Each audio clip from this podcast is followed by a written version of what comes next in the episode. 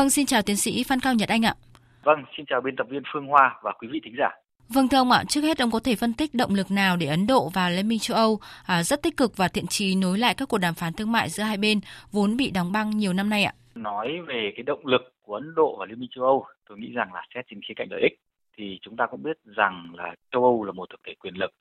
châu Âu là một cái thực thể chính trị và kinh tế lớn và quan trọng hàng đầu trên thế giới. Và nếu xét về từng thành viên thì chúng ta cũng biết là Liên minh châu Âu có hai trong năm nước thành viên thường trực của Hội đồng Bảo an Liên Hợp Quốc rồi thì bốn trong bảy nước công nghiệp hàng đầu thế giới, tức là nhóm G7 cũng như là bốn trong 20 nước của nhóm G20. Mặc dù hiện nay là có nhiều khó khăn, tuy nhiên ta cũng thấy là EU vẫn là duy trì cái vai trò là nhà tài trợ lớn nhất thế giới.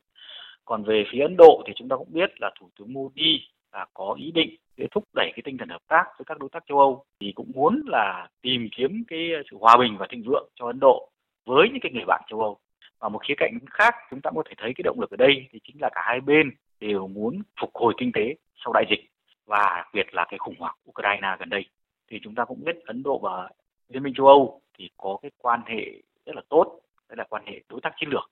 Thì hai bên cũng là đang phát triển cái quan hệ hợp tác mạnh mẽ trên rất nhiều lĩnh vực, kể cả biểu chiều sâu và chiều rộng, từ chính trị, thương mại, kinh doanh đến những cái vấn đề như khí hậu hay là công nghệ và kỹ thuật số. Thì chúng ta cũng biết là EU hiện nay là đối tác thương mại lớn thứ hai của Ấn Độ với cái kim ngạch thương mại song phương là đến đến hơn 100 tỷ USD trong cái năm 2021 và. Dạ. 2022.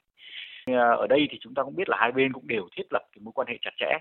và Liên minh châu Âu thì cũng có kế hoạch là cũng muốn là khởi động cái cuộc đàm phán thương mại và cũng là trong thời gian qua thì hai bên cũng đã nỗ lực để tiến tới uh, thực hiện cái uh, hiệp định tự do thương mại và cũng nhằm giảm bớt cái quan hệ kinh tế đối với Trung Quốc và Nga. Và Ấn Độ thì chúng ta cũng biết là để thúc đẩy xuất khẩu thì cũng muốn ký kết cái hiệp định tự do thương mại đối với châu Âu và cũng để hướng tới cái tăng cường cái ờ, xuất khẩu và ở một khía cạnh khác thì chúng ta cũng biết là cuộc khủng hoảng Ukraine diễn ra thì châu Âu cũng muốn lôi kéo Ấn Độ không quá xích lại gần đối với Nga thì tôi nghĩ rằng đó là những cái khía cạnh mà chúng ta có thể thấy là động lực hai bên đều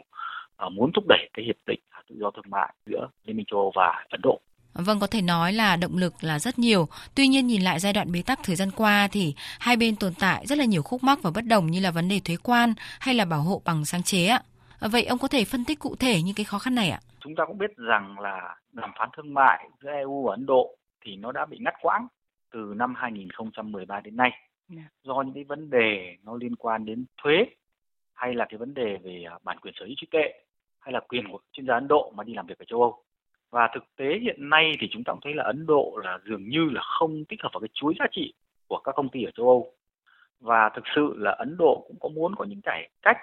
đặc biệt là về cái vấn đề về chuyên gia có tay nghề cao của Ấn Độ mà được tạm trú và làm việc tại các nước thành viên của EU. Tuy nhiên thì châu Âu thì lại à, cho biết là họ cũng không muốn can thiệp vào vấn đề này vì cái giấy phép lao động và cái thị thực thì nó lại tùy theo cái từng quốc gia thành viên. Và một cái vấn đề khác ở đây thì chúng ta cũng biết là cái trình độ chuyên môn và tiêu chuẩn nghề nghiệp này nó có sự khác biệt giữa các cái đối tác của EU và cái điều này thì nó phần nào nó cũng hạn chế cái quyền tiếp cận của các chuyên gia Ấn Độ ở thị trường EU và ở đây thì chúng ta cũng biết là Liên minh châu Âu thì cũng đang tìm cách là cắt giảm cái à, thuế quan của Ấn Độ. Ví dụ như với ô tô các linh kiện thì uh, thường thì cũng biết là Ấn Độ là phải đánh cái thuế như nhập khẩu là lên đến 6 hoặc 70 phần trăm. Và cái ngành công nghiệp Ấn Độ thì họ lo ngại rằng là nếu mà họ cắt giảm thuế đấy thì cái ô tô của nước ngoài sẽ tràn vào cái thị trường nội địa. Và như vậy thì nó tác động tiêu cực đến ờ, cái đầu tư và cái chiến dịch mà chúng ta cũng biết là sản xuất tại Ấn Độ hiện nay. Ngoài ra là chúng ta cũng biết là châu Âu cũng tìm cách là cắt giảm thuế đối với những cái lĩnh vực như là rượu vang à, hay là rượu mạnh thì Ấn Độ cũng đánh thuế rất là cao với cái mặt hàng nhập khẩu này. Vì họ cho rằng là cái mặt hàng rượu chính là một cái cái nguồn thu chính. Do đó Ấn Độ cũng không muốn cắt giảm thuế. Và một khía cạnh mà tôi cũng đã nhắc đến đấy chính là cái việc mà EU cũng muốn là tăng quyền sở hữu trí tuệ ở Ấn Độ. Thì chúng ta cũng biết là luật pháp hiện của Ấn Độ là cũng không cho phép cái kiểm tra các bằng sáng chế. Hay là cũng muốn ngăn cản các loại dược phẩm mà được bán ở Ấn Độ. Thực sự thì Ấn Độ cũng muốn cái ngành công nghiệp dược phẩm của Ấn Độ có thể bán với cái giá rẻ. À, vâng, với những khó khăn như vậy thì liệu theo ông Ấn Độ và EU có thể tiếp cận giải quyết những tồn tại này theo hướng nào để không chỉ tăng cường hợp tác song phương mà còn giảm được sự phụ thuộc vào Trung Quốc ạ? Nhiều cái khó khăn như vậy, thế nhưng mà để mà đạt được cái hiệp định mà tự do thương mại mà đặc biệt là trong cái bối cảnh hiện nay thì tôi nghĩ là hai nước cần phải có cái thứ nhất là cái lòng quyết tâm trong cái việc mà đàm phán để mà đạt được cái thỏa thuận và những cái thách thức khó khăn thì đều có thể vượt qua nếu mà có cái lòng quyết tâm và tất nhiên khi mà những cái lĩnh vực mà khó khăn mà có thể giảm thuế thì hai bên có lẽ là trước hết là phải bắt đầu bằng những cái việc mà cái lĩnh vực hoặc những mặt hàng mà dễ hơn, có thể thương lượng để mà thống nhất được cái thuế quan giữa hai bên. Và vì đạt được cái thỏa thuận của hiệp định tự thương mại, tôi nghĩ rằng đây là cái lợi ích của cả hai bên, của cả liên minh EU và với Ấn Độ. Và trước hết thì ta cũng biết là có lẽ là qua cái vòng đàm phán lần thứ nhất này thì có lẽ là trong thời gian tới, có thể cuối năm nay là hai bên sẽ tiếp tục những cái đàm, vòng đàm phán tiếp theo để đạt được những cái thỏa thuận chung trong cái lĩnh vực mà cả hai bên có thể cùng hợp tác thì tôi nghĩ rằng đây là một cái chặng đường dài nhiên là hoàn toàn có khả năng trong tương lai tôi nghĩ là như vậy Vâng thưa ông, ở đây thì cũng không thể không nhắc tới yếu tố Trung Quốc. Đáng chú ý là trong khi Hiệp định Toàn diện về đầu tư EU Trung Quốc ký kết năm 2020 à, đang gặp khó trong việc thông qua và triển khai, thì giới chức EU lại tích cực thúc đẩy đàm phán với Ấn Độ. Vậy đặt một cái phép so sánh giữa hợp tác thương mại EU Trung Quốc và EU Ấn Độ trong bối cảnh hiện nay thì ông có thể bình luận gì ạ? Thực ra hiện nay khi mà chúng ta nhìn vào vẻ bề ngoài thì rõ ràng là Trung Quốc và châu Âu hiện nay đang có những cái mâu thuẫn do là Trung Quốc là cũng ờ, đưa ra các lệnh trừng phạt với các nghị sĩ châu Âu. Thì phản ứng lại cái việc mà châu Âu đã trừng phạt các cái quan chức của Trung Quốc liên quan đến những vấn đề ở, ở khu vực Tân Cương. Và chúng ta cũng biết là cái quá trình mà thỏa thuận đầu tư đấy như mà bạn cũng đã nói đấy là giữa EU và Trung Quốc thì đang đi vào những cái giai đoạn cuối. Thế nhưng mà nó sẽ trở nên khó khăn hơn khi mà EU cũng đã quyết định là tạm dừng cho đến khi mà các lệnh trừng phạt được dỡ bỏ. Thì uh, hiện nay thì chúng ta cũng thấy là châu Âu và Trung Quốc là chưa ấn định được một cái thời điểm tổ chức cái cuộc đàm phán uh, kinh tế. Và những cái dấu hiệu cho thấy là những cái yêu cầu của Liên minh EU là đối với uh, Trung Quốc thì cũng thực sự là chưa có cái được sự thống nhất hoặc sự hồi đáp. Tuy nhiên nếu ta nhìn sâu vào thực tế những con số ấy, thì chúng ta lại thấy rằng là trong năm 2021 thì thực chất là châu Âu đã trở thành đối tác thương mại lớn thứ hai của Trung Quốc và những cái con số gần đây cho thấy là trong đầu năm 2022 thì Liên minh EU cũng đã trở thành là cái à, đối tác thương mại hàng đầu vượt qua Hiệp hội Quốc gia ở Đông Nam Á ASEAN.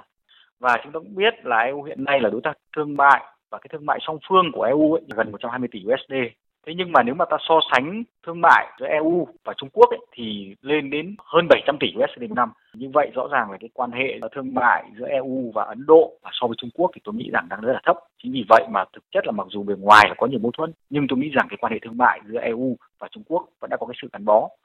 Bởi bởi, cái thực tế là thực tế là Trung Quốc và cái Liên minh EU thì đã có cái nền tảng quan hệ từ trước đến nay. Chúng ta là biết là hai bên đều có tiềm lực kinh tế và cái sự phụ thuộc lẫn nhau giữa hai bên là rất là lớn và bản thân là EU và Trung Quốc cũng coi trọng cái mối quan hệ này.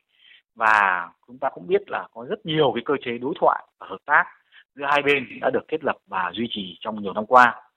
Và chúng ta cũng biết là Trung Quốc là cái nền kinh tế lớn thứ hai toàn cầu và đang phát triển rất là mạnh mẽ. Và trong khi EU thì lại là liên minh lớn nhất của các nước phát triển. Vậy như vậy là hai bên đang nói là có sự cần có nhau. Nhưng mà đối với liên minh EU và Ấn Độ ấy, thì mới đang cái bước cái nối lại cái tiến trình đàm phán thương mại từ năm 2013 đến nay và ở một khía cạnh khác thì ở đây thì tôi cũng nói đến đấy chính là thực sự là liên quan đến cái việc mà khủng hoảng Ukraine. Khi mà Liên minh châu Âu tôi nghĩ rằng cũng đang cố gắng thúc đẩy các biện pháp hay làm thế nào để lôi kéo Ấn Độ tách ra khỏi sự gắn kết với Nga. Bởi vì chúng ta cũng biết là thực chất là Ấn Độ và Nga thì cũng có cái mối quan hệ từ trong quá khứ đến nay là cái mối quan hệ khá là chặt chẽ. Và hiện nay như chúng ta đã biết là khi mà các lệnh trừng phạt của Mỹ và phương Tây thì ảnh hưởng đến ờ, xuất khẩu dầu của Nga thế nhưng Trung Quốc và Ấn Độ thì cũng là trở thành hai cái khách hàng lớn uh, của Nga. Chính vì vậy mà nhìn trên những cái khía cạnh như vậy thì tôi cũng nghĩ rằng là khó có thể mà chúng ta so sánh được giữa cái uh, uh, liên minh châu Âu với Trung Quốc và liên minh uh, châu Âu đối với Ấn Độ. Nhưng mà cũng rõ ràng là cái việc mà liên minh châu Âu với Trung Quốc thực sự là mặc dù còn nhiều khó khăn nhưng mà đây cũng vẫn là một cái quan hệ kinh tế rất là mạnh mẽ. Và trong khi liên minh giữa châu Âu và Ấn Độ tôi nghĩ rằng là những cái bước khởi đầu để hướng tới một cái hiệp định tự do thương mại nhằm tăng cường hơn nữa cái uh, kinh mạch thương mại song phương. Vâng cảm ơn ông với những phân tích và bình luận vừa rồi.